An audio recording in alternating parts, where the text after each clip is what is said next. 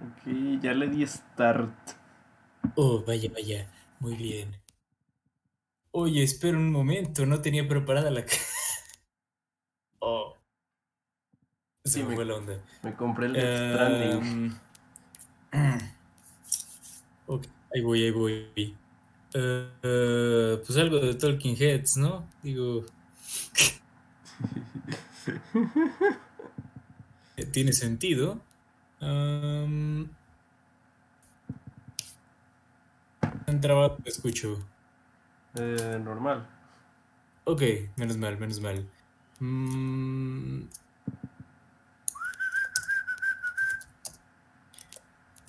Si no pones Radiohead.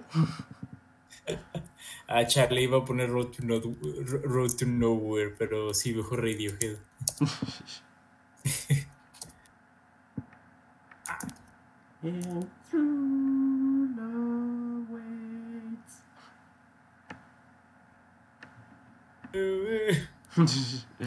Digo que ni siquiera es del álbum, ¿verdad? Pero Creana porque... tiene todas las opciones para que aprendas en casa.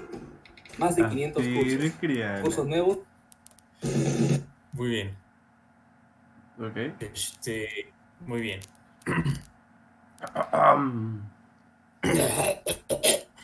Bola de pelos.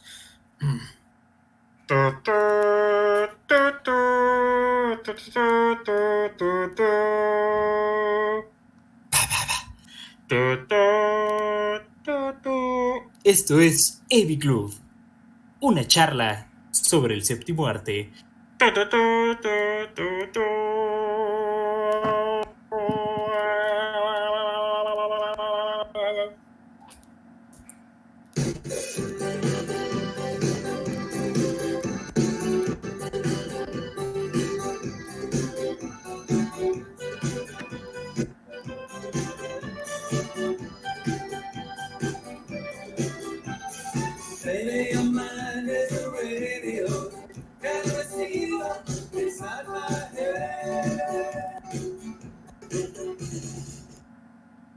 Hola, ¿qué tal? Muy buenas tardes, sean todos y todas bienvenidos y bienvenidas a esto que es el Heavy Club.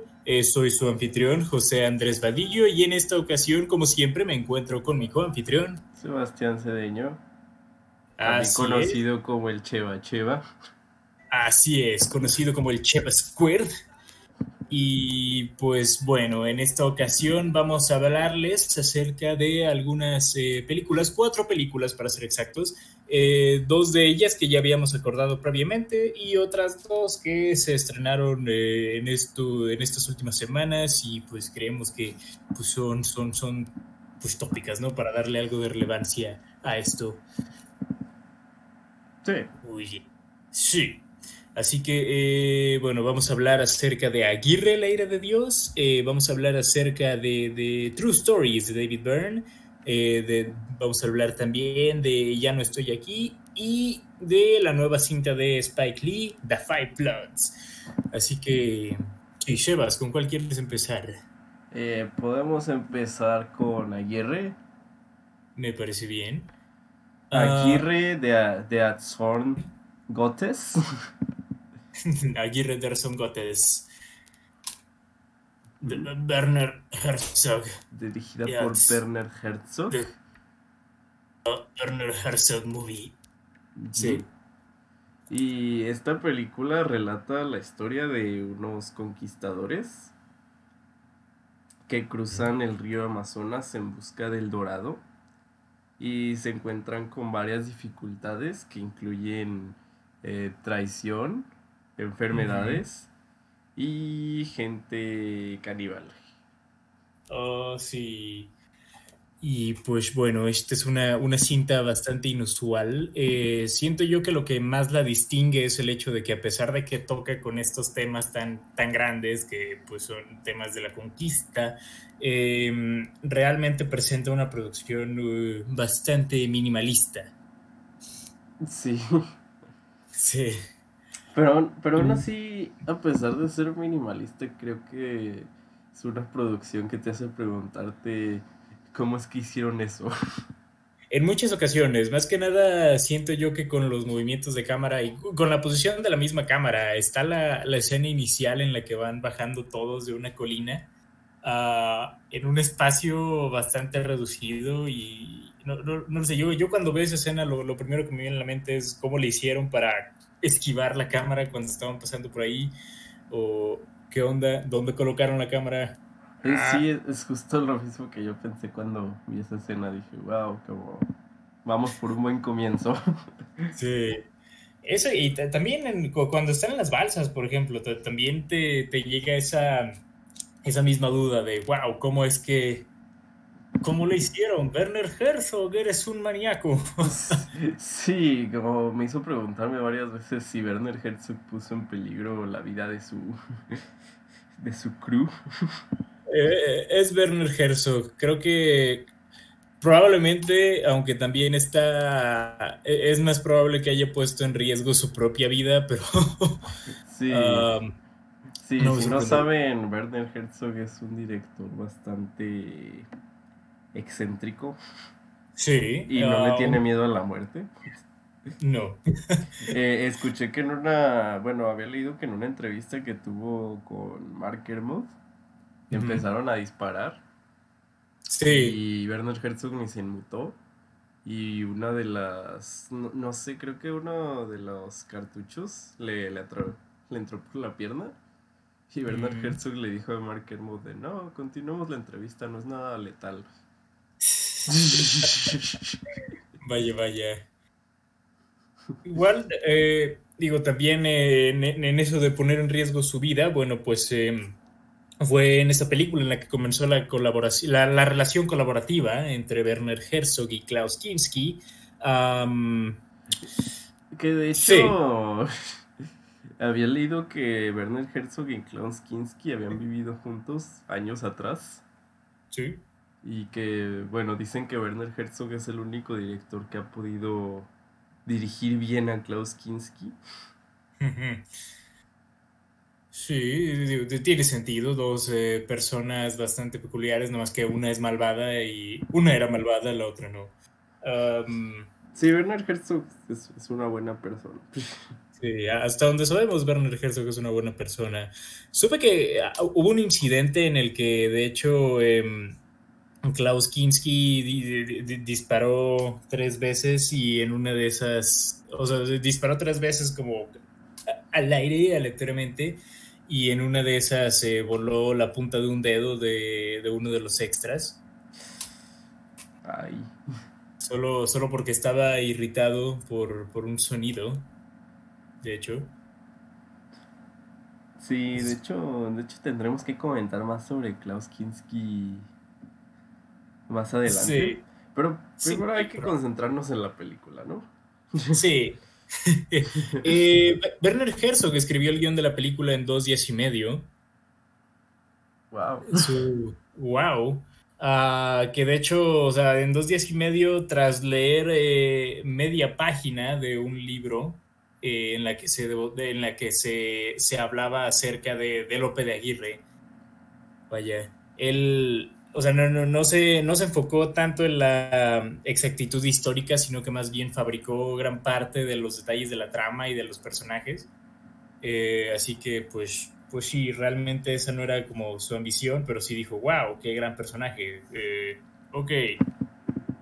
Y de hecho, o sea, no solo fue escrito en 2 días y medio, sino que también se escribió durante un viaje en autobús con su equipo de fútbol. Wow. Wow. Wow, ¿quién fuera Werner Herzog para tener ese tipo de inspiración? Y de hecho, también otra cosa, en ese viaje de autobús con su equipo de fútbol, varios de sus compañeros de equipo se pusieron ebrios tras ganar un juego. Y uno de ellos incluso vomitó sobre varias de las páginas del guión. Inmediatamente lo tiró esas páginas por la ventana, así que sí, eso ya no formó parte del guión y ahora Herzog no puede recordar ¿cuáles fueron las cosas que estuvieron escritas en ese guión? Tal vez aparecía Hernán Cortés y les decía, son unos estúpidos. Posiblemente. Quién sabe, tal vez iba a ser algo mucho más fantasioso de lo que terminó siendo. También otra cosa es que el final que se filmó, a pesar de que gran parte de la filmación sí estuvo basada sin muchos cambios respecto al guión que Herzog escribió más bien, el final sí varía significativamente de lo que tenía Herzog en el guión original. Según esto, en el final original lo que Herzog tenía era que una de las balsas terminaba en mar abierto y iba llevada de vuelta a tierra, básicamente, y de ahí un perico gritaría El Dorado, El Dorado. Oh. Así es. Un final un poquito más agridulce. Sí, más agridulce, más producido tal vez. Sí.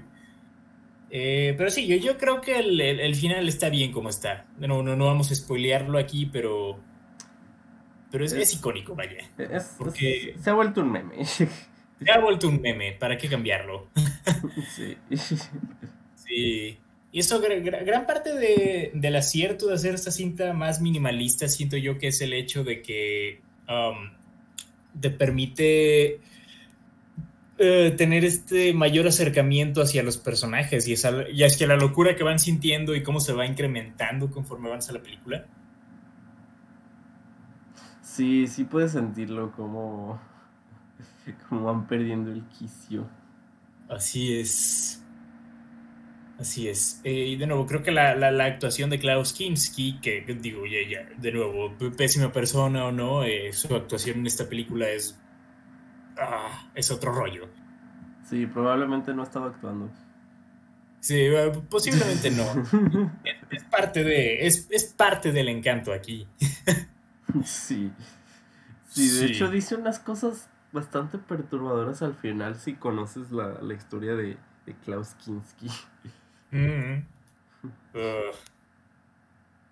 Sí, no las voy a mencionar, nomás digo que si investigan a Klaus Kinski, sus últimas líneas en esta película son... hasta parece un foreshadowing.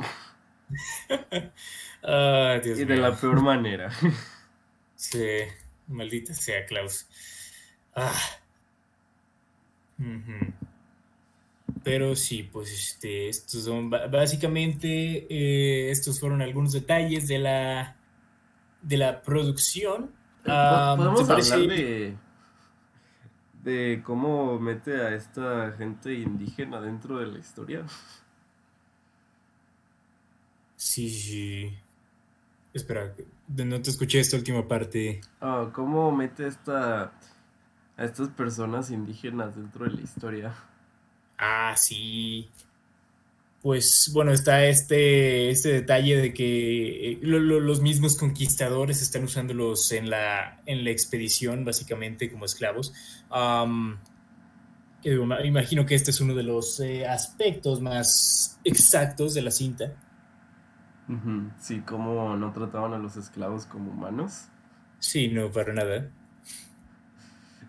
Sí, como inclusive dentro de los mismos esclavos tenían sus niveles. Sí. Sí, está, por ejemplo, bueno, o sea, te tiene mayor jerarquía este esclavo de piel negra, que tiene... El uso que le dan es para asustar a los nativos, básicamente. Sí. Sí. Sí. Y luego terminan asustándose más ellos. De hecho. Pero sí. Que de hecho él también termina teniendo estas propias ambiciones de, oh, sí, pues conquista, sí, no me van a matar, yo voy a sobrevivir y voy a tener tierra, sí. Eso nunca pasó. Spoilers. Sí, es algo que también me hizo preguntarme cosas de esa producción, es todos los animales que integran en esta película. Como, ¿crees que alguno haya salido lastimado? Oh, buena pregunta. Pues, digo, fuera del extra al que Kinski le voló un dedo, no he sabido gran cosa de eso. Déjame ver. Sí, porque, no sé, desde que tiran a un caballo al agua me quedé de... Sí. Como de... bueno, sí te hace preguntarte, ¿qué tanta profundidad tendría el río? Digo, si era el río Amazonas o era otra locación. Sí, y también eso, ¿lo habrán grabado en el Amazonas? Yo creo que no. Creo que eso hubiera sido letal, ¿verdad? Sí, no, hubiera sido demasiado. No, según esto fue filmado... espera, estoy viendo detalles sobre la locación. Ok, estoy viendo que fue filmada en locación en un bosque peruano. Sí. En Machu Picchu. Y de hecho sí fue filmado en una parte del río Amazonas. En las tributarias del río Amazonas. Señor Herzog, es un demente. Es Herzog, obviamente es un demente. Aguirre fue filmada en 5 semanas, después de 9 meses de producción, de preproducción, de planeación. Eso tiene sentido. Digo, para asegurar que no haya tanto peligro, supongo. Eso sí. Y otro detalle, la película fue filmada en orden cronológico porque Herzog creía que el progreso del equipo de la filmación era directamente proporcional, por decirlo así, al viaje de los exploradores en la historia. Sí, creo que sí se puede sentir dentro de la película eso. Sí. Cómo sientes cómo la gente se va deteriorando, no solamente... porque la historia lo dice, sino porque lo puedes ver. Sí, y claro, creo que si intentas hacer una historia como esta, creo que es lo que tiene más sentido, hacer la filmación en orden cronológico. Uh-huh. No muchos directores hacen eso, digo, realmente solo se me viene a la mente Herzog, Iñarritu, y ya. Ya, no sé que Herzog tiene fama de que realmente solo graba lo que necesita. Sí, también está eso. Sí. Pero si otra... Ajá. Me sé esta historia de que Nicolas Cage, cuando están grabando Bad Lieutenant, se paró y le gritó a todo el crew, por fin alguien que sabe lo que está haciendo, señalando a Werner Herzog. Nice. Sí. Tiene sentido, que las grandes mentes de mentes piensan igual. Sí. Un día hay que discutir Bad Lieutenant, la primera y la secuela dirigida por Werner Herzog. Aunque realmente no tienen nada en común entre sí, y también por eso existió la rivalidad entre Herzog y Abel Ferrara, pero bueno. Pero bueno, eso es una historia para otro podcast. También está la cuestión del lenguaje, está rara. Digo, no sé si así sea todo, o sea, creo que sí, en la versión que tengo en DVD, pues está todo en inglés. No sé si también esté así la versión que tuviste, Sebas. Yo vi la versión en alemán. Vaya. Es curioso escuchar alemanes pronunciar nombres españoles. De hecho... Lo pronuncia muy bien, de hecho. No, sí, también en el doblaje inglés está raro, pero yo solía creer, como estaba enlistado todo inglés, alemán, es medio extraño ver qué onda con eso. Además, según lo que tengo entendido, es que, de hecho, en la filmación... Ok, voy a leer esto. En la filmación todos los actores hablaron sus diálogos en inglés. Los miembros del equipo y del elenco venían de 16 países diferentes y el inglés era el único idioma en común entre ellos. Además de que Herzog sentía que filmar a Aguirre en inglés mejoraría las oportunidades de la película de distribución internacional. Eso sí. Sin embargo, la poca cantidad de dinero que había sido destinada a la post-sincronización dejó a... ¿Qué? Ah, dejó Perú con... No, espérate, ya no entiendo esto. Permíteme. Ok. Bueno, el punto es que por ciertas complicaciones la pista con los diálogos en inglés fue al final reemplazada por una versión de mayor calidad en idioma alemán que fue agregada luego de que la producción fue completada, vaya. Oh, vaya. Sí. Y también Herzog lo que menciona fue que para la sesión de doblaje Klaus Kinski pidió demasiado dinero, así que sus líneas fueron interpretadas por otro actor. ¿Para el doblaje en inglés o qué? Creo que para el doblaje alemán, de hecho. Oh, vaya. Sí, no puedes notar que él no dice sus líneas. Oh. Vaya. Sí, pero esa fue la versión que conseguí en alemán. Mm-hmm. Nice. Y también otra cosa, la cámara que fue para la película fue robada por Herzog de la Escuela de Cine de Múnich. Ese Herzog. El Herzog. Lo que dice es que era una cámara muy simple de 35 milímetros, una que usó para otras películas, así que él no la considera un robo. Para él era realmente una necesidad. Quería hacer películas y necesitaba una cámara. Tenía pues cierta especie de derecho natural a esta herramienta, según sus propias palabras. Qué manera para justificarse de robar una cámara, pero mira, si te robas una cámara para grabar a Aguirre, yo creo que está justificado. Sí, ciertamente. Además de esta fue una producción de muy bajo presupuesto, eran $370,000, un tercio de lo cual fue destinado al salario de Klaus Kinski. Sí, ese Klaus Kinski no se merecía lo que tenía. No. Klaus Kinski era muy buen actor, pero... Sí, era muy buen actor, pero... Su... Pésima persona. Uh-huh. Sí. ¿Algo más que quieras mencionar? No, realmente creo que Aguirre es una... película bastante interesante, desde ver cómo se hizo hasta la película en sí. Uh-huh. Y es un viaje interesante, es lo que puedo decir. Un viaje bastante inmersivo. Sí, y es una película que también por eso mismo no es para todos.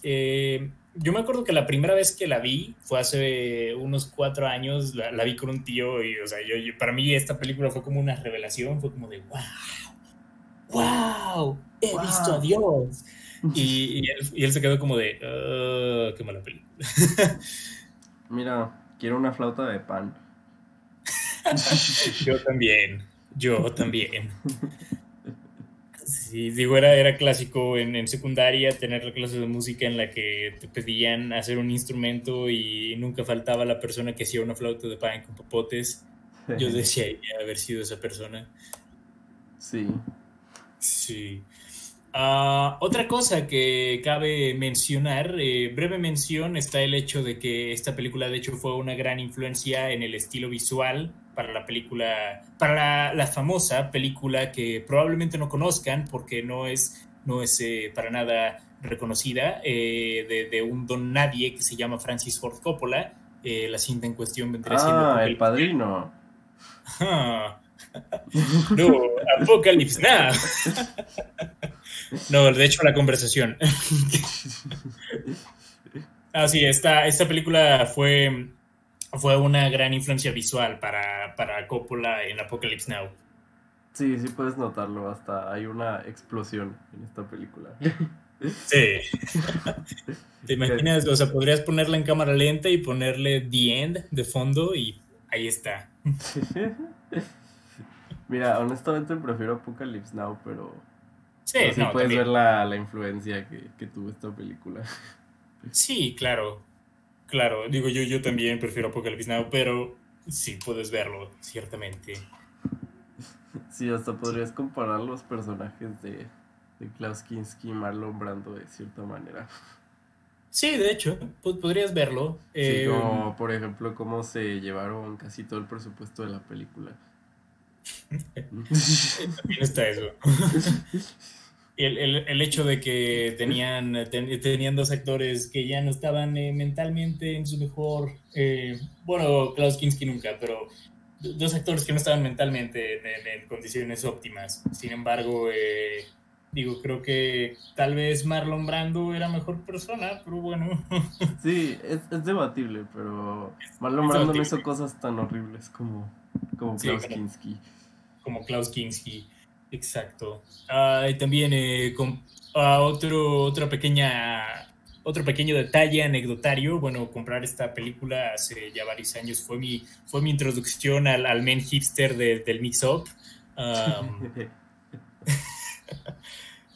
Saludos al men hipster del mix-up. Yo recuerdo que ese día yo iba, yo era pues un niño inocente de 17 años, diciendo de que sí, ¿qué me recomienda comprar? ¿La trilogía de los colores de Kieślowski o Aguirre, la ira de Dios? Y me echó todo un argumento de 10 minutos sobre por qué esa decisión es tan difícil. Mira, niño, no te voy a mentir, llévate las dos. Básicamente, y digo, para ese punto... Me fui con Aguirre porque era más barata y porque no la había visto. Okay. A diferencia de la trilogía de Kieślowski, que ya la había visto. Está bien. Aguirre fue una buena opción.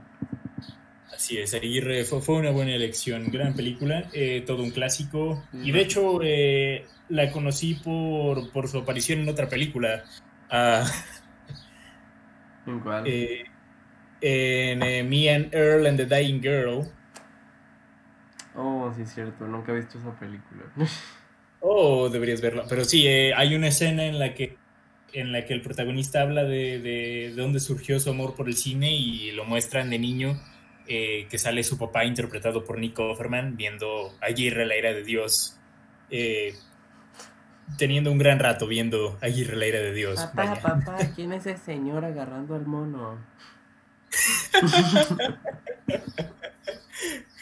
Pero sí, esto fue Aguirre, la ira de Dios, un gran clásico. Si no la han visto, véanla, qué están haciendo con su vida. Probablemente teniendo amigos. Probablemente teniendo una vida social. Sí. Pero bueno, pasemos a la siguiente película. Si nos vamos en orden cronológico, entonces es lógico pasar a 1986, una cinta... dirigida por el vocalista de los Talking Heads. Esto es la cinta... disculpen, bola de pelos. La cinta True Stories, o Historias Verdaderas, dirigida por David Byrne. ¿Quién? Y David Byrne de los Talking Heads. Gracias. Oh, sí. Y bueno, pues esta cinta... hablar de la trama de esta cinta es una cosa un tanto...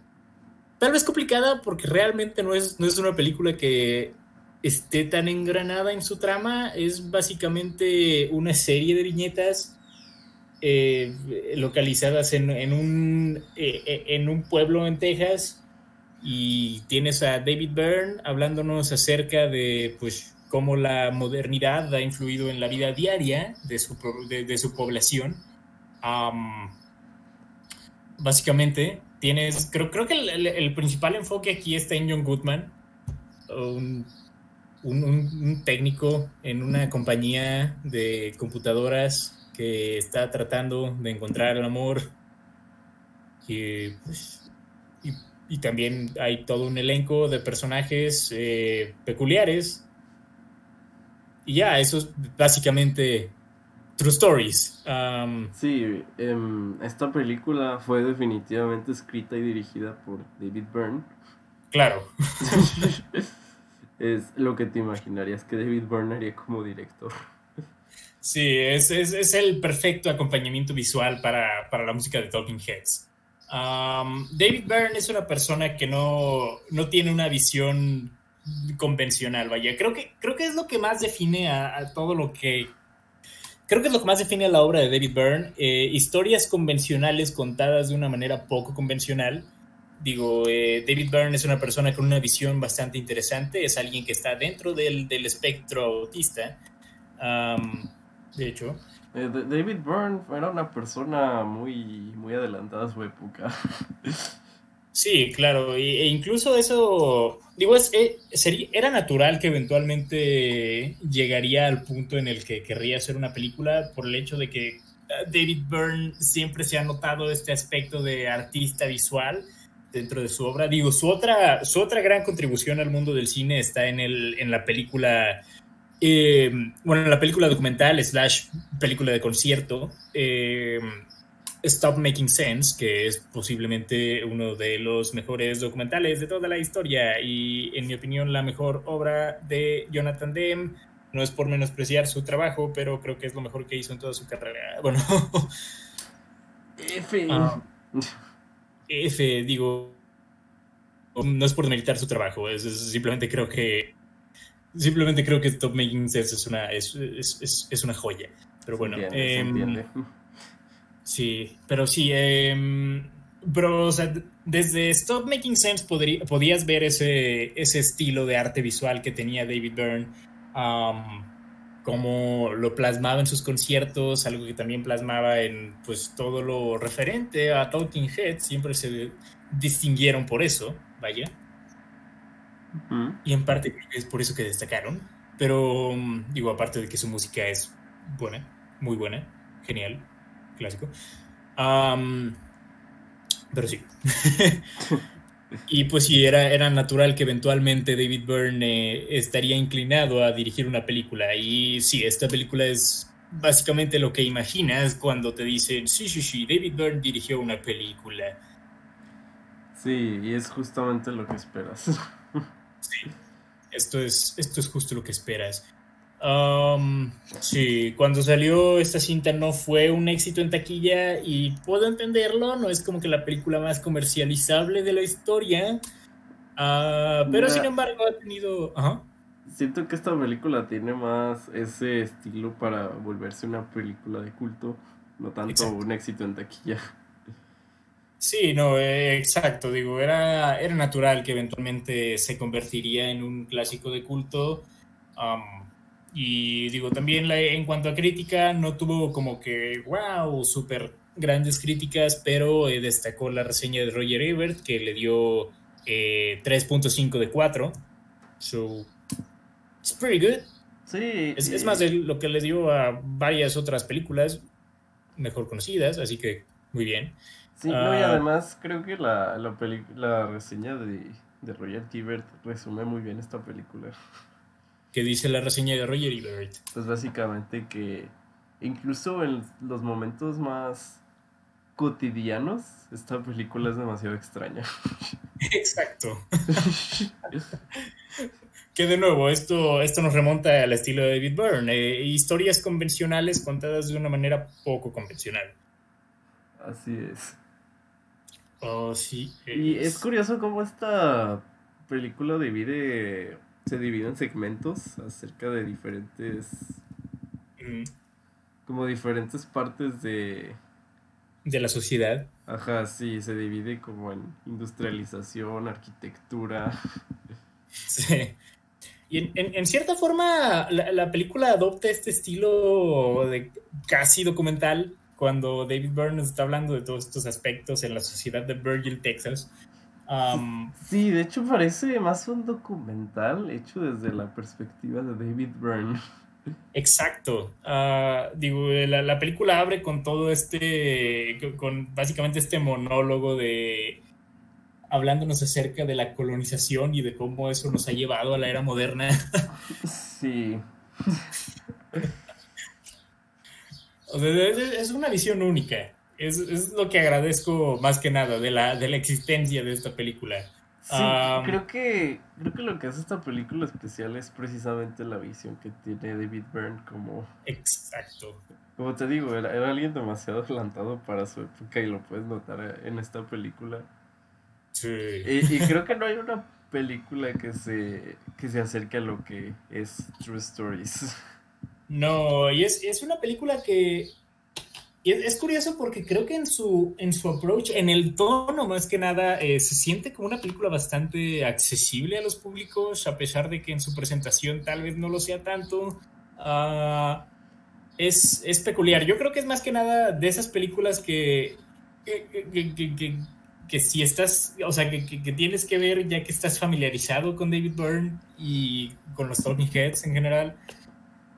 Sí, si eres fan de Talking Heads, es una película que tienes que ver. Yeah, digo, literal el álbum True Stories, digo, es un soundtrack de esta película. Pues sí. Y sí. Algo que tengo que decir es que, bueno, una cosa que menciono mucho es que David Byrne estaba adelantado a su época. Y algo que distinguía a David Byrne es las influencias que tenía su música, porque él agarraba muchos estilos de diferentes países, de diferentes partes del mundo. De hecho, David Byrne abocaba mucho porque world music, el género que ponían en las tiendas de música de Estados Unidos, básicamente definía el 99% de la música del mundo. Y puedes ver aquí que David Byrne realmente escucha muchos estilos porque de repente aquí ponen, no sé, unas rancheras. Sí. Justo en la canción que le dio el título a una, digo, que le dio el nombre a una de las bandas con mayor prominencia de los últimos 20 años, dígase Radiohead. Así es. Justo en esa canción es donde se puede escuchar ese estilo como norteño, o bueno, más bien ranchero. Ranchero, sí, ranchero diría yo. Sí, decir norteño cuando hablamos de una película americana, digo, estadounidense, pues sí es como de... Pues, sí, más bien ranchero. Sí, ranchero. Y me da risa porque hay mucha gente que dice que True Stories es el peor álbum de Talking Heads. Yo no lo veo, honestamente. Sí. Yo no lo veo, pero siento yo que True Stories es un mejor álbum dentro del contexto de esta película. Eso sí. Eso sí lo creo. La película le suma mucho, bastante. Y bueno, también algo que tiene el álbum es que por eso mismo tal vez no se siente tanto como un álbum de Talking Heads, se siente más como un álbum de David Byrne. Sí. Sí, pero eso ya es meternos más en el álbum en sí. De todas formas, creo que es un gran álbum, un tanto menospreciado por los fans de la banda. Pero sí. ¿Y qué más tenemos que decir sobre True Stories? Pues, a ver. Hay varias escenas de la película que se sienten como sacadas de un video musical. De hecho, más que nada está la escena con Wild Life. Que literal son varios personajes haciendo lip sync a la canción de David Byrne. Y pues sí, está eso. Hay varias películas, digo, hay varias referencias más bien en esta misma escena a distintos músicos. Está Prince, Billy Idol, parodias a ellos, pues. Así es. Sí, pues esta misma escena fue la que debutó como el video musical de esta canción en MTV, lo cual tiene sentido. Sí, tiene demasiado sentido. Sí, Y también como parte del estilo, bueno, más del estilo, como parte del seguimiento de culto que la cinta ha tenido, esta película eventualmente, en el año 2018, fue lanzada como parte de la colección Criterion. Ah, sí, vi, de hecho, sí lo vi en los créditos iniciales. El Criterion. Ah, la versión que yo vi no venían porque la descargué de iTunes. Era nada más la versión distribuida por Warner. Oh, sí. Solamente. Pero sí.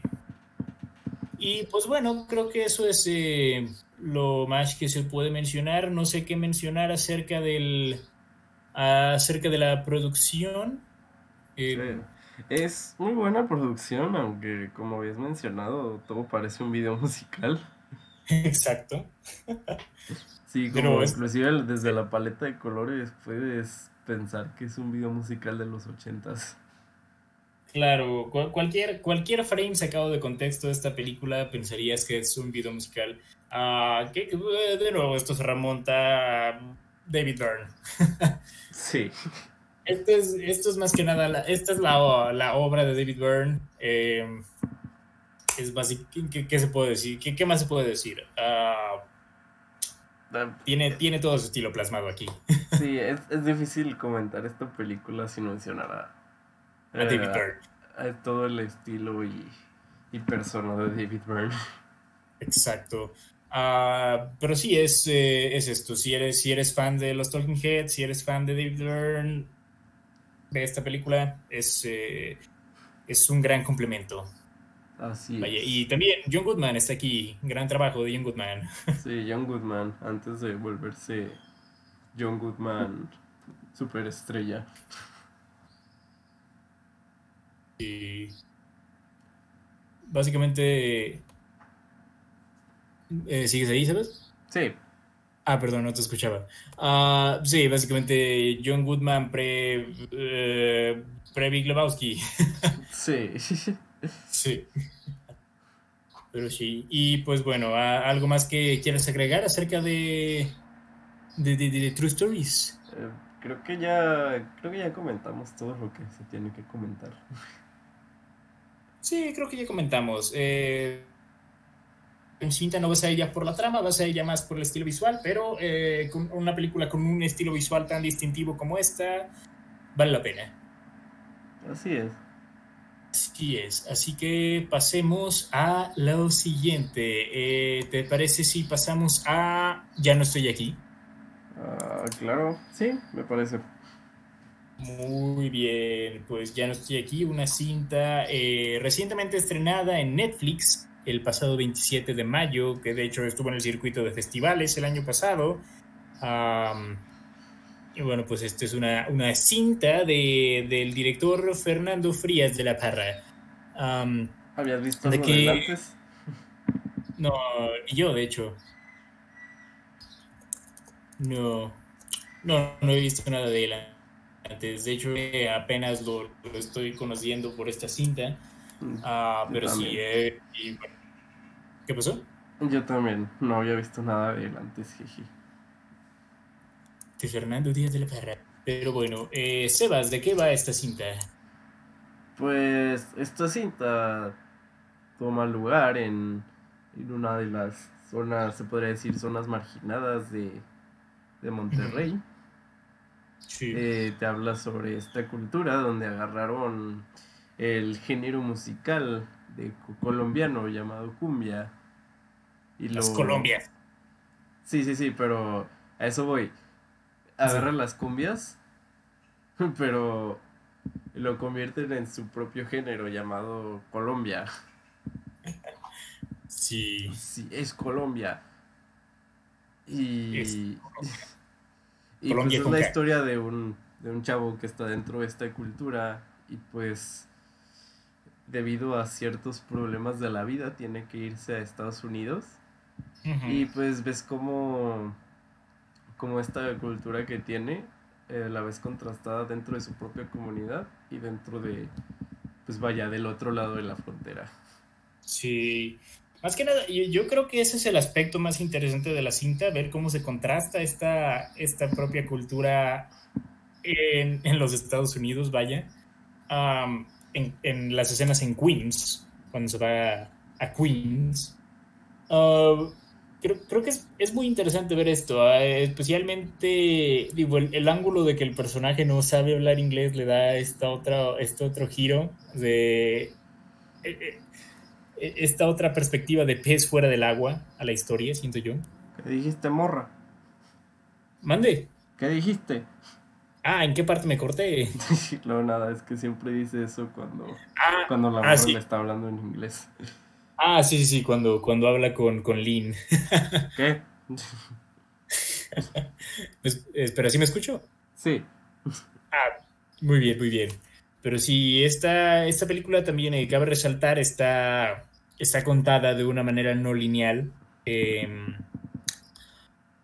o sea, va intercalando las escenas de Ulises, el personaje principal, en Monterrey, vaya, con las escenas ya después de que se tiene que ir a Nueva York. Está cool, aunque llega a ser un poco confuso en partes, pero... Sí, sobre todo al inicio cuando no sabes que eso está pasando. Exacto, y está el hecho de que al inicio te dan esta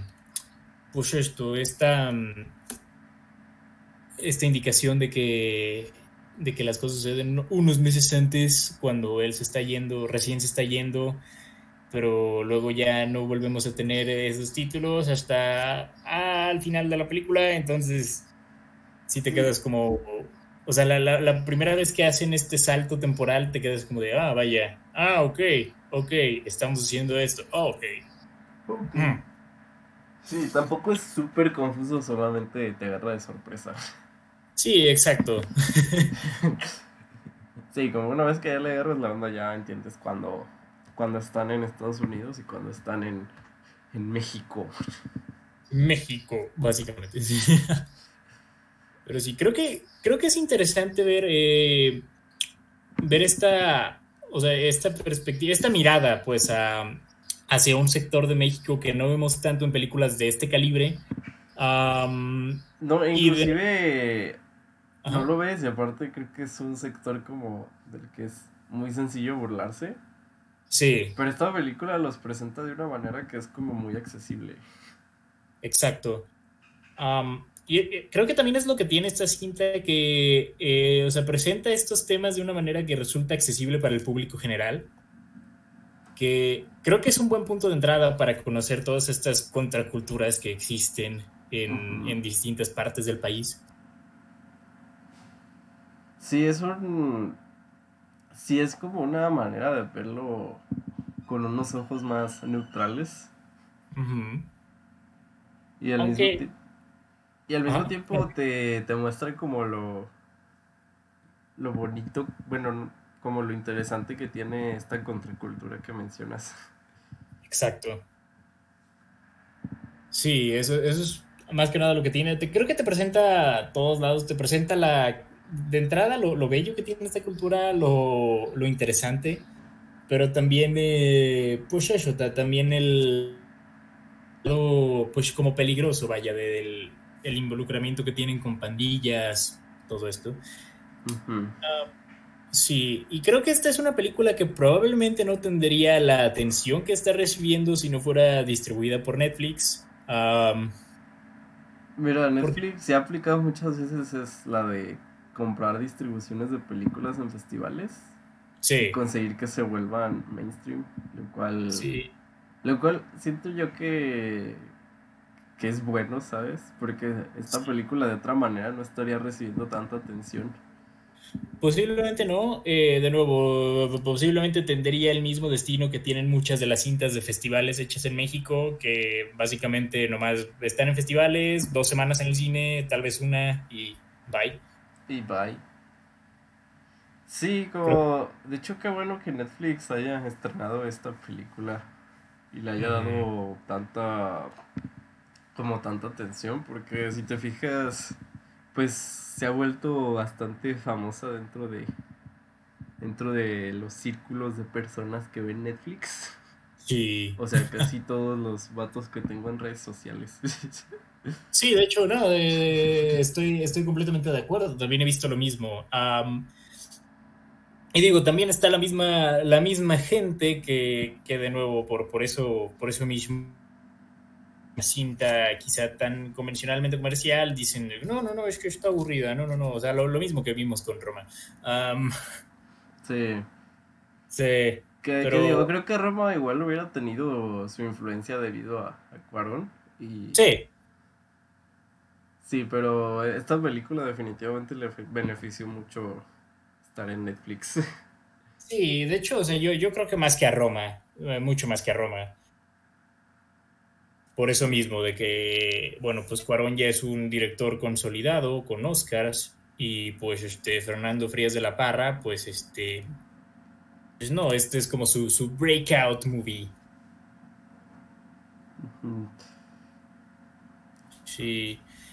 Pero sí, creo que esta plataforma de nuevo nos ha dado la oportunidad de conocer este trabajo que de otra forma posiblemente no tendríamos tanto acceso. Así que viene ahí, Netflix, viene ahí. Sí. Algo que también esta película consigue muy bien son... pues, ¿cómo se dice? Como los... Uh-huh. Como las jergas de allá. Sí, como había partes en que, o sea, sí entendían lo que decían, pero lo decían de una manera tan rápida. Tan rápida que tenía que como procesarlo. Sí. Igual... honestamente yo tuve que ver la película con subtítulos. Sí lo puedo entender si hay personas que tienen que ver esta peli con subtítulos. Sí, llegaba a puntos en los que no entendía bien qué estaban diciendo y era como de ok, puedo entenderlo. O sea, creo que ya entiendo lo que las personas de habla inglesa dicen cuando ven Trainspotting con subtítulos. Básicamente. Cuando ven The Lighthouse con subtítulos. Pero sí, es básicamente eso. Pero creo que es parte de lo que tiene esta película, que captura de manera excelente esta cultura en la que se desenvuelven los personajes. Sí, y podemos hablar también de la dirección. Claro, de la dirección. Me gusta mucho esto que hace en lo que... este tipo de planos que maneja, en los que tienes este plano general que está dividido, en el que la toma está dividida por casas. Oh, sí, eso estaba interesante. Creo que es una... es una recurrencia visual que se presenta en varias partes de la película. Creo que particularmente destaca en esta escena en la que Ulises está siendo perseguido por los tipos con los que cohabita y con los que vive, y pues cuando están a punto de golpearlo y pues eso, ves este contraste entre la oscuridad y la luz en la ciudad. Uh-huh. Visualmente creo que es la secuencia más interesante de la cinta. Sí. Podemos hablar de cómo Ulises es el típico... ¡Ey! Eso no es música. Esto es música de verdad. Pero para Colombia. Procede a poner cumbias. Que no te mentiré, estaba chido el mood que ponían las cumbias. Sí, estaba cool ese mood. Uh-huh. Además las secuencias de baile, bueno, o sea, cómo baila Ulises también, bastante admirable. Todas las secuencias de baile están cool. Y digo, es natural que entonces que la película, bueno, pues termine también con una secuencia de baile. Digo, sin spoilers, no voy a contextualizar cómo termina, pero sí. Creo que es el aspecto de la cinta que está destinado a ser más icónico. Sí, definitivamente, sobre todo porque es algo que no ves comúnmente en películas. Exacto, y de hecho, bueno, si ves después de los créditos, justo tras la película puedes ver al actor que interpreta a Ulises entrenar para, bueno, la coreografía de la cinta.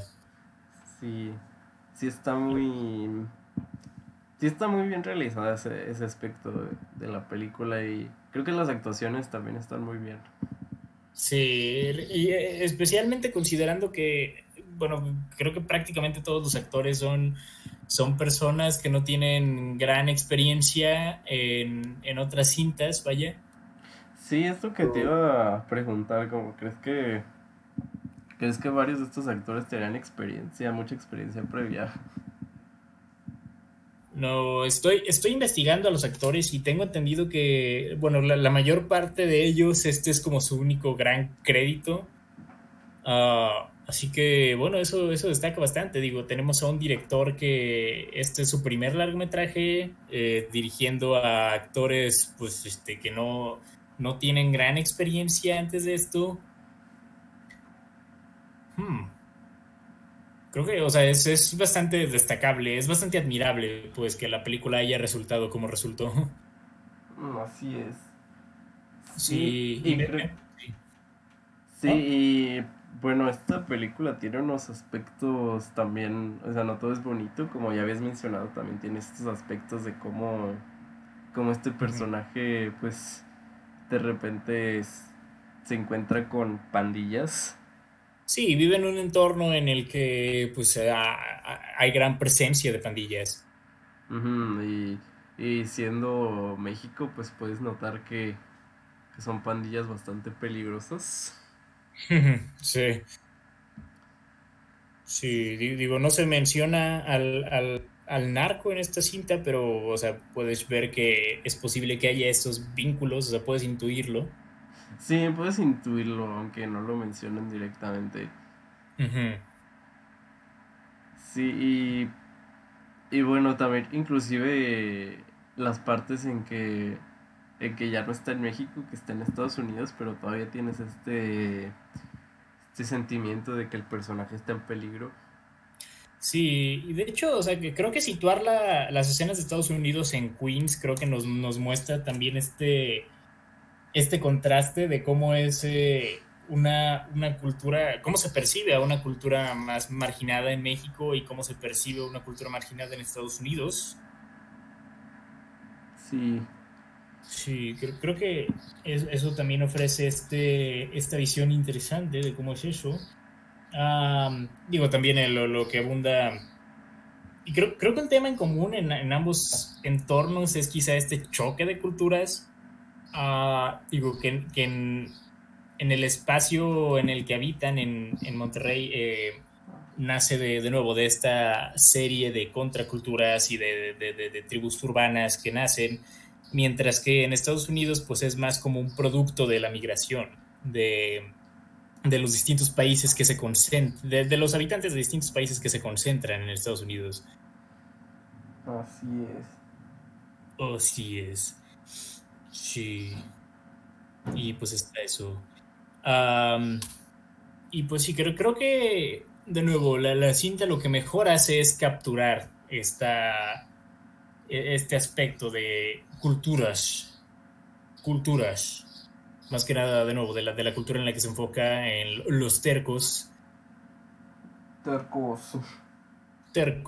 sí. Sí.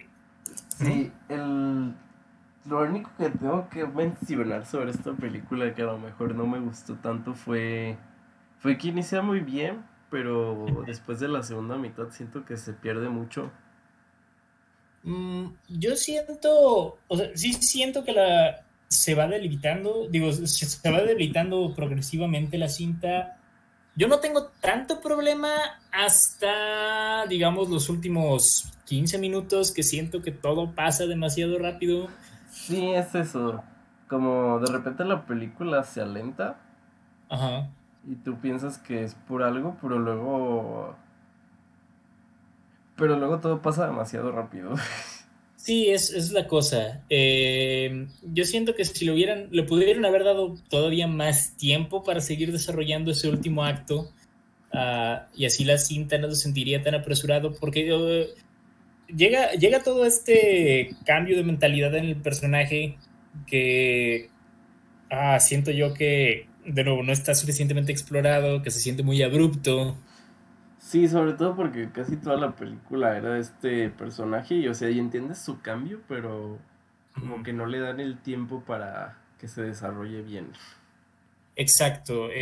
Sí, pienso lo mismo, ¿no? No te dan como que suficiente justificación o suficientes motivos para ese cambio. O sea, sí están ahí, sí puedes comprenderlo, pero creo que tienes que llenar ciertos espacios psicológicos en tu mente. Sí. Sí, está eso. Sí, pero aún así siento que esta película tiene una historia importante que... Sí. Qué bueno que se contó. Y es una nueva perspectiva, otra cultura de aquí de México. Sí, y que de nuevo, gracias a Netflix, más gente está pudiendo tener acceso a esta cultura... Bueno, a esta cinta más bien. Y pues digo, sea de su agrado, no sea de su agrado, mínimo la gente la está viendo, que es lo que importa. Así es. Y pues bueno, ¿algo más que quieras agregar acerca de Ya no estoy aquí? Creo que no. Muy bien. Sí, yo creo que yo tampoco, simplemente diré que, de nuevo, esta es una película bastante que disfruté bastante, que creo que está muy bien hecha y que, ciertamente, a pesar de sus fallos, recomiendo. Así es, yo también la recomiendo. Muy bien. Y bueno, pues ahora pasemos a la última película de la que hablaremos el día de hoy. Vamos a hablar acerca de la nueva Spike Lee Joint. Esta es su cinta para Netflix también, The Five Bloods, que bueno, esta es una película acerca de cuatro veteranos afroamericanos de Vietnam, bueno, desde la guerra de Vietnam, que regresan a ese país para básicamente recolectar un tesoro que habían dejado ahí, además de para encontrar los restos de su coronel, quien murió en la guerra para allá. Y pues sí, de nuevo, esta cinta de Spike Lee, siento yo que uno de los autores con un estilo más distintivo, desde la época en la que empezó a hacer películas hasta el día de hoy, que también se ha consolidado como uno de los directores de la cultura afroamericana más antes en el cine. Sí, y siempre me ha parecido muy interesante cómo en su obra Spike Lee ha incorporado estos elementos del blaxploitation y los ha llevado como a un punto mucho más accesible, y creo que esto es algo que podemos ver de gran manera en esta cinta. Hay muchas escenas que se remontan directamente hacia ese estilo de las películas del blaxploitation. Sí, eso siempre ha defendido mucho a Spike Lee a su estilo, y sí, en esta película los integra de una excelente manera. Claro, que digo, también esta es una cinta que también presenta cierto gran nivel de crítica hacia el involucramiento de los Estados Unidos en la guerra de Vietnam, sobre pues cómo, primero que nada, era una guerra en la que Estados Unidos no necesitaba estar. No necesitaba estar, pero quería estar, como siempre. Sí, porque Estados Unidos.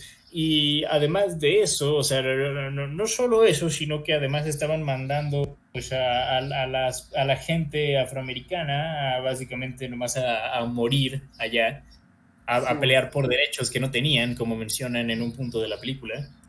Sí, es... ¿Alguna vez Spike Lee había hecho una película de Vietnam? Creo que no. Creo que había hecho una de la Segunda Guerra Mundial. Y es considerado una de sus peores películas, pero... Sí, pero creo que The Five Bloods hace una buena crítica y es una perspectiva interesante de Spike Lee sobre la guerra de Vietnam. Sí, que creo que es una película que no hemos visto, digo, que creo que es una perspectiva que no hemos visto tanto en películas respecto a la guerra de Vietnam. O por lo menos no en películas que directamente suceden en la guerra de Vietnam. Exacto. Sí. Y pues sí, tenemos este aspecto. De nuevo, el distintivo estilo de Spike Lee se hace notar de gran manera aquí. Que es un estilo que a mí me encanta. Creo que, de nuevo, Spike Lee tal vez se ha vuelto un tanto inconsistente a veces, pero cuando está en su punto, cuando está en su elemento, Spike Lee puede hacer cosas legendarias. Digo, tenemos Do the Right Thing, que es una de las mejores películas de la historia. Sí, que lo triste, pero al mismo tiempo que hace a Do the Right Thing una película con ese calibre, es que su mensaje sigue siendo muy relevante. Sí, para bien o para mal, su mensaje sigue siendo muy relevante al día de hoy.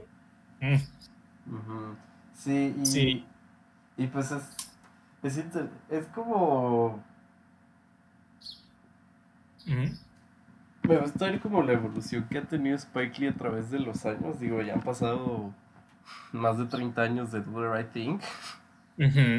Y ahora tenemos esta película y siento yo que sí, Spike Lee cuando está en sus mejores puntos podía hacer películas de este estilo con mensajes muy fuertes, pero al mismo tiempo que presentan un estilo bastante creativo y único. Y así por otro lado te presentan una historia muy entretenida y accesible para muchas personas. Sí, que digo, esto sigue esa misma línea que había manejado con su cinta anterior, Black Klansman, la cual de hecho le dio a Spike Lee su primer Oscar competitivo. Y es extraño pensarlo, que Spike Lee no había tenido un Oscar antes de Black Klansman. Debió haberlo ganado por Do the Right Thing. Ajá, debió haber ganado por Do the Right Thing, pero pues no sé, la academia. ¿Quién ganó ese año? Driving Miss Daisy, pero en la categoría en la que estaba Do the Right Thing, déjame ver. Déjame ver quién ganó ese año. No me acuerdo si fue Driving Miss Daisy también, creo que no. Déjame ver. Pobre Spike Lee, siempre pierde contra algunas películas de un chofer. Sí, siempre que alguien es chofer de alguien, Spike Lee sale perdiendo. Green Book. Green Book, esa victoria no ha envejecido bien. Sí. Y ese año, de hecho, o sea, Do the Right Thing, la única categoría en la que estaba nominada fue guion original, perdió contra La Sociedad de los Poetas Muertos. Ok, digo, lo entiendo mejor que haber perdido mejor película contra Driving Miss Daisy. Igual merecía ganar Do the Right Thing, pero por lo menos perdió contra una película. Sí, por lo menos perdió contra una película que es mucho más decente. Comprensible. Sí. Pero sí. Y pues bueno, volviendo a The Five Bloods. Tengo entendido que esta es de las películas más caras que Spike Lee ha hecho en toda su carrera. Sí, con ese dinero de Netflix, ¿quién no lo haría? Sí, aunque de hecho, o sea, no es como que una producción astronómica. Digo, son 35 a 45 millones de dólares. Que Spike Lee los aprovecha muy bien. Sí, Spike Lee suele aprovechar muy bien presupuestos. Digo, si nos remontamos a su primer película, She's Gotta Have It, podemos ver eso. Pero sí, tenemos esto. Y de nuevo, creo que la historia que cuenta está muy bien realizada. Los personajes son súper entrañables. Y creo yo, y esto es lo que la mayor parte de la gente ha estado mencionando, creo que lo que más destaca en esta cinta es el personaje de Delroy Lindo, el personaje de Paul,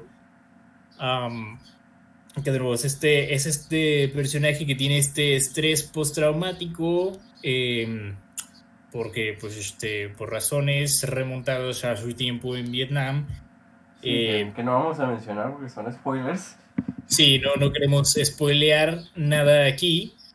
Pero sí, Delroy Lindo hace un gran trabajo como este personaje con PTSD. Yo creo que merece, o sea, merece estar en la contención por premios. En general toda esta película, pero por lo menos Delroy Lindo, creo que se está haciendo un gran, ¿cómo se dice? Un gran argumento para su futura nominación en los Oscars del próximo año. Sí, sí puedo verlo, sí creo que se lo merece. Sí, y de nuevo, este es como uno de esos character actors que nunca ha tenido gran reconocimiento en la industria, a pesar de que ya lleva mucho tiempo en la misma. Digo, ya esta es su cuarta colaboración con Spike Lee, y pues ya ha tenido otras apariciones en películas como Get Shorty y como The Cider House Rules, y pues también ha estado en series de televisión, dígase The Good Fight. Pero nunca ha sido como que este imán de premios, vaya. Es uno de sus character actors de nuevo. Y creo que esta película podría elevarlo a ese nivel. De hecho, o sea, sí. Sí, que de hecho su personaje podría ser el más odiable de toda la película, pero inclusive su arco de... como... puedes entender su perspectiva, ¿sabes? Exacto. Es un personaje que toma decisiones muy irracionales, pero puedes entender de dónde viene. Ajá, sí, como puedes entender a este personaje, puedes entender qué es lo que lo atormenta. Uh-huh. Y inclusive al final, como todo el giro que le dan a su personaje, su viaje, su arco, se podría decir, es muy bien realizado. Está muy bien realizado, más bien. Excelentemente realizado. Uh-huh. Sí, inclusive mencionan directamente esta parte del gobierno actual de Estados Unidos y cómo ese personaje opina. Sí, que de nuevo es algo que también no vemos tanto en cuanto a la representación afroamericana. Digo, el hecho pues de que hay personas de comunidades afroamericanas que tienen perspectivas que no están completamente concordantes con el resto. Así es, creo que ese es un punto un punto bastante interesante que hace Spike Lee en esta cinta, que no vemos en muchos trabajos, vaya, cinematográficos. Y en sí, de nuevo, tiene estos elementos de crítica estadounidense que no vemos tanto en otras películas similares, y de hecho esta película también en partes hace esta labor de burlarse de esta perspectiva de héroes que tienen los americanos de sí mismos en cuanto a la guerra de Vietnam. Digo, es una guerra, uno, en la que no tenían lugar, y dos, en la que perdieron. Sí, creo que, o sea, la película hace este proceso como de burla respecto a la percepción que los americanos tienen de sí mismos respecto a la guerra de Vietnam. Digo, es una guerra en la que primeramente no tenían lugar y en segundo lugar perdieron. Así es, y el hecho de que, o sea, en cuanto a las representaciones mediáticas de esta guerra se hagan ver como los héroes, dígase Rambo. Sí. Y algo que también esta película te presenta, que rara vez ves en películas estadounidenses, es como te pone la opinión de la gente de Vietnam. Uh-huh. Y te la presenta como, oigan, ustedes vinieron y masacraron, ¿eh? Oigan, ustedes fueron los malos, no manchen. Sí. Sí, eso también es algo, es una de las perspectivas también bastante interesantes que presenta esta película. Sí, inclusive como uno de los personajes de Vietnam directamente le pregunta a estos veteranos de, ¿te acuerdas de este lugar? ¿Te acuerdas de lo que hicieron? Uh-huh. Sí, de hecho. Y pues sí, está eso, creo que en general creo que todo el elenco hace un muy buen trabajo. Tienes a Clark Peters, también conocido por ser Lester Freeman en The Wire. este personaje que de nuevo te tuvo un amorío con una mujer de Vietnam. También es un arco que no es como que el arco principal, pero se ve ahí y también es algo interesante. Sí, inclusive como hablan un poquito del racismo ahí en Vietnam. Exacto, también de cómo se vive el racismo en Vietnam. Uh-huh. Está también Jonathan Majors haciéndola del hijo de Paul, dígase David. De nuevo, también la relación entre padre e hijo es básicamente el corazón de esta película. Uh-huh. Sí, de la inestable relación que existe entre padre e hijo ahí. Están también, completando los blots, están Norm Lewis y Isaiah Whitlock Jr., también, que de hecho también conocido por un papel en The Wire, Clay Davis. Creo que es la dinámica entre los blots, es creo yo lo que más que nada lo que lleva la primera mitad de la película. Creo yo que ese es el ángulo más interesante, ver cómo conviven estos personajes y ver pues, sus perspectivas de lo que vivieron en Vietnam, ver estos recuerdos también de su vida en Vietnam, sí, en la guerra. Hecho, creo que no hemos mencionado quién interpreta al coronel muerto en Vietnam. Chadwick Boseman, conocido Black Panther. Sí. Sí. Este es uno de los actores de mayor renombre en esta cinta, que también hace un muy buen trabajo. No sale tanto como esperarías, pero hace un gran trabajo en las escenas que tiene. Sí, mira, Chadwick Boseman fuera de Marvel creo que es un muy buen actor. Sí, o sea, inclusive en Marvel actúa muy bien, pero creo que brilla más cuando está fuera de Marvel. Sí, concuerdo completamente, y en esta película lo podemos ver también. Sí. También otro actor que se me hizo curioso. Bueno, hacía tiempo que no lo veía en nada. ¿Quién? Jean Reno. Sí. Sí, es cierto. Fue un gusto verlo de nuevo en una película de alto calibre. Y pues sí, ¿cuándo fue la última vez que lo vimos en una película así? O sea, no lo sé. Yo lo último en lo que recuerdo haberlo visto sería tal vez estuvo esta película francesa del año 2010, 22 balas. Sí. Y pues estuvo en los doblajes franceses de El Guardián del Zoológico. y del Rey León 2019. Entonces, wow. Sí. Y creo que también estuvo en la película con Simon Pegg, la de Héctor y la búsqueda de la felicidad. Pero sí, no he estado en gran cosa en estos últimos años y pues me da gusto volverlo a ver en algo allá en Renault. Y pues y también creo que en otro aspecto bastante bien logrado de la película es la fotografía.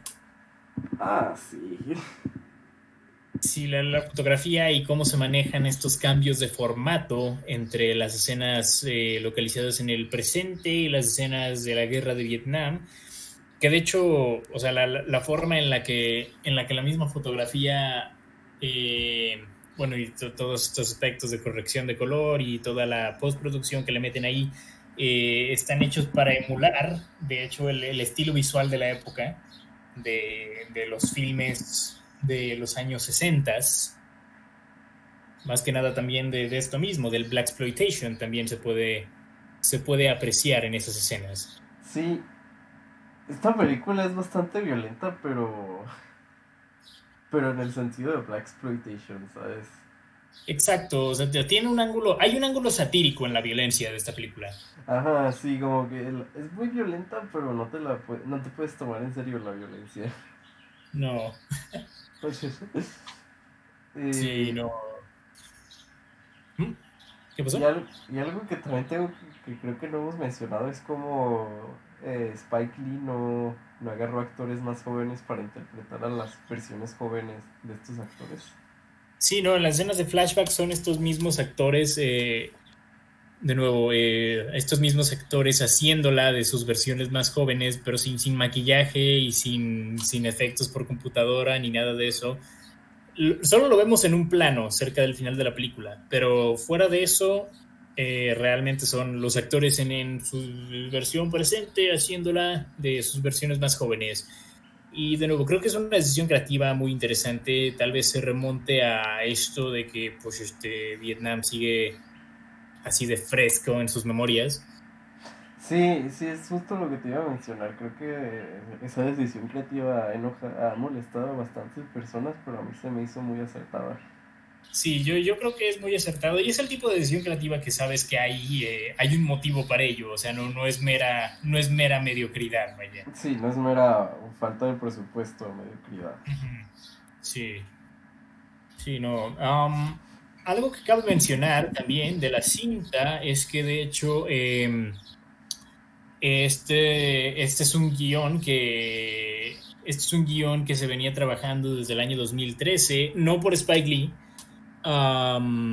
Estaba siendo escrito por Danny Bilson, Paul DeMeo, se titulaba The Last Tour y originalmente se tenía contemplado a Oliver Stone para dirigir. Qué bueno que no la dirigió Oliver Stone. Pero Stone se salió del proyecto en 2016 y pues Spike Lee se incorporó junto con Kevin Wilmot. Hicieron una reescritura del guión justo después de completar Black Klansman, cambiándolo a una perspectiva afroamericana. Definitivamente fue lo mejor que eso haya pasado. Sí, fue lo mejor que le pudo haber pasado a esta película. Y también, cuando recién se anunció la cinta, en enero de 2019, se tenía contemplado un elenco completamente distinto. Se contemplaba a Samuel L. Jackson, a Giancarlo Esposito y a Don Chiro para algunos de los roles principales. Eso hubiera sido interesante, no te miento. Sí, me hubiera gustado ver también a Samuel L. Jackson, a Giancarlo Esposito, que son de nuevo dos actores que ya tienen, ya han trabajado previamente con Spike Lee. Más que nada Samuel L. Jackson, son amigos de toda la vida. Sí. Sí. Hace unos días volví a ver el discurso de Spike Lee en los Oscars y ver la emoción de Samuel L. Jackson cuando anuncia a Black Klansman ganando guion adaptado. Da chills. Da chills. Sí, da chills. Sí. Pero sí, pues fue... fue una producción de 3 meses. Se filmó, pues, más que nada en la ciudad de Ho Chi Minh, en Bangkok, en Chiang Mai y pues sí. Sí, que es la segunda película que discutimos que parece que graban parte de ella en un ambiente más salvaje. De hecho, y otra cosa, también puedes ver aquí cierta pequeña relación con Apocalypse Now, no solo por la temática de Vietnam, también porque en una escena literalmente aparece un póster de Apocalypse Now. Sí, hay una escena en que literalmente ponen ¿cómo se llama esta pieza musical? ¿Cuál? Esta, las Valquirias, ¿cómo era? Sí, se me fue el nombre exacto, pero sí, es la clásica pieza musical.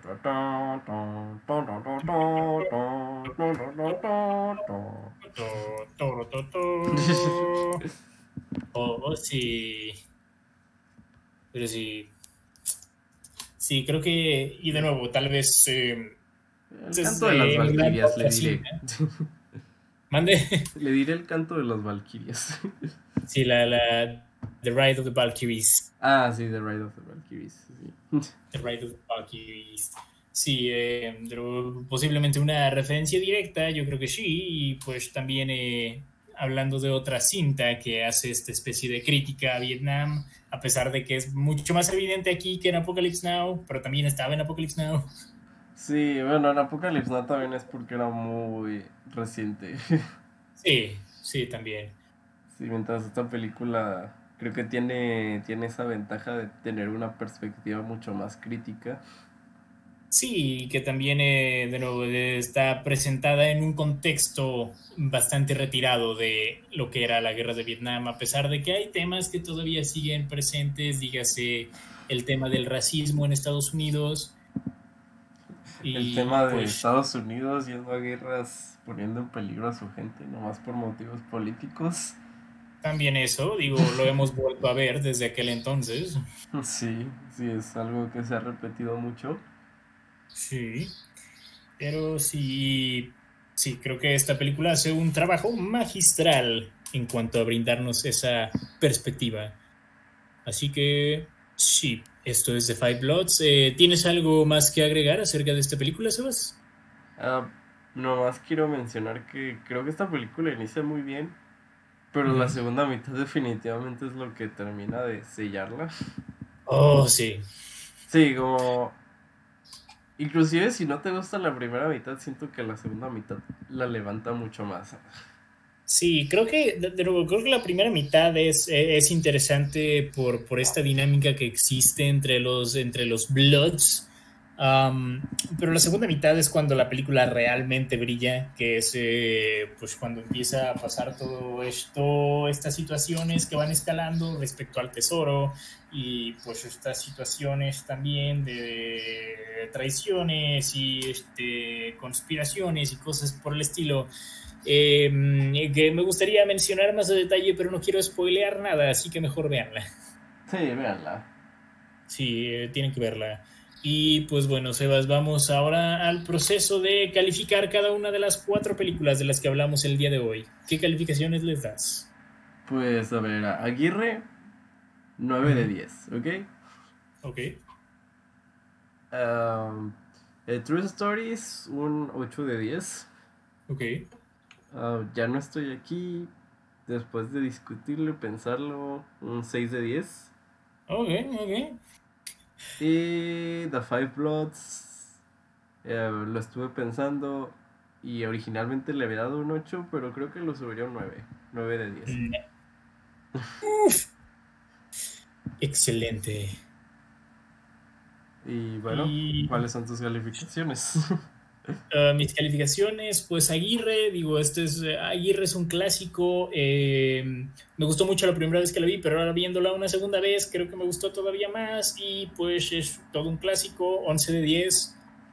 A True Stories, yo creo que un 9 de 10 suena justo, 9 pegándole más a 10, creo que es un 9.5, pero no completamente el 10, 9 de 10. Ok.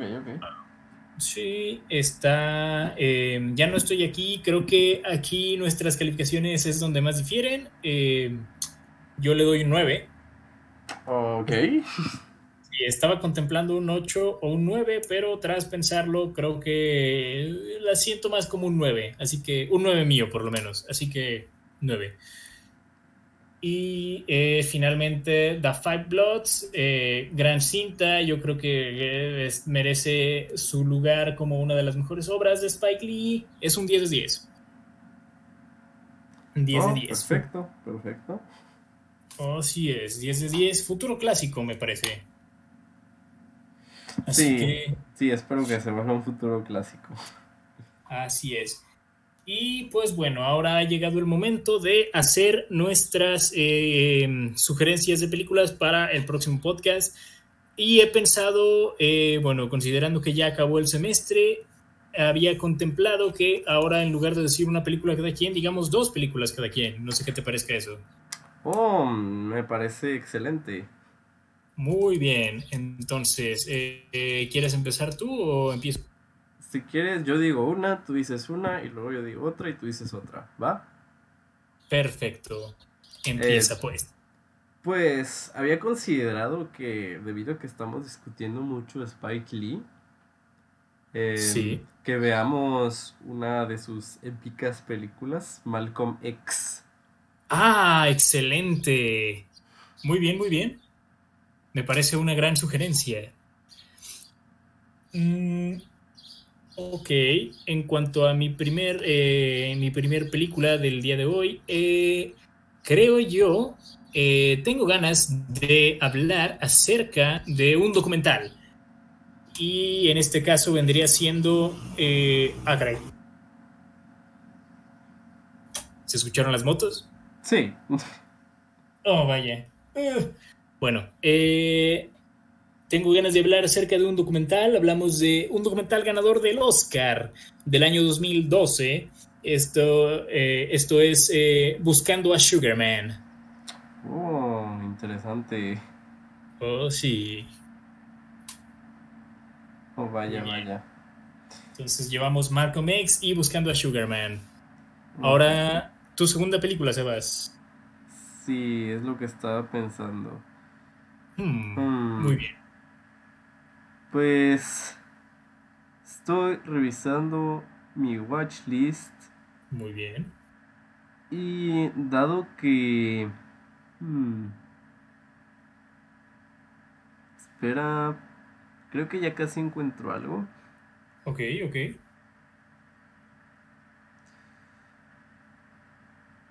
¿Qué pasó?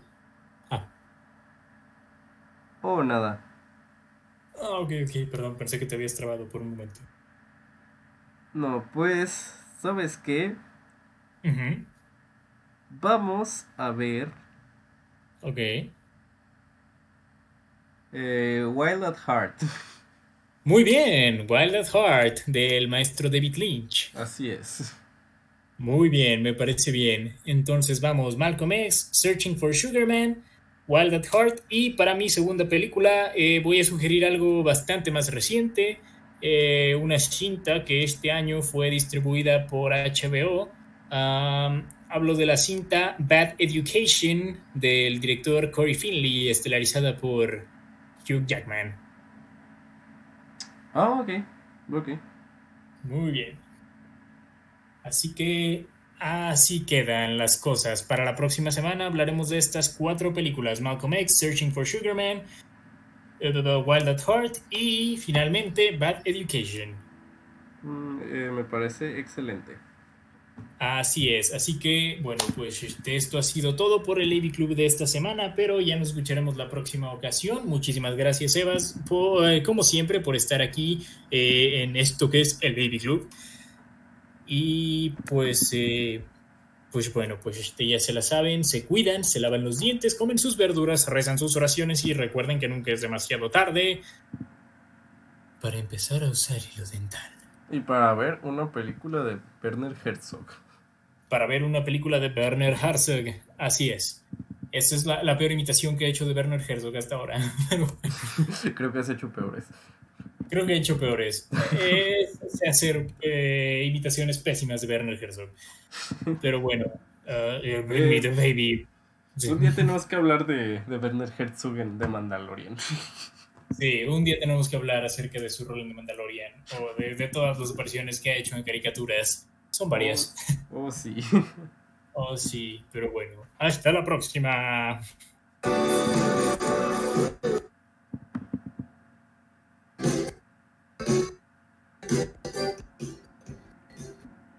Esto fue AV Club.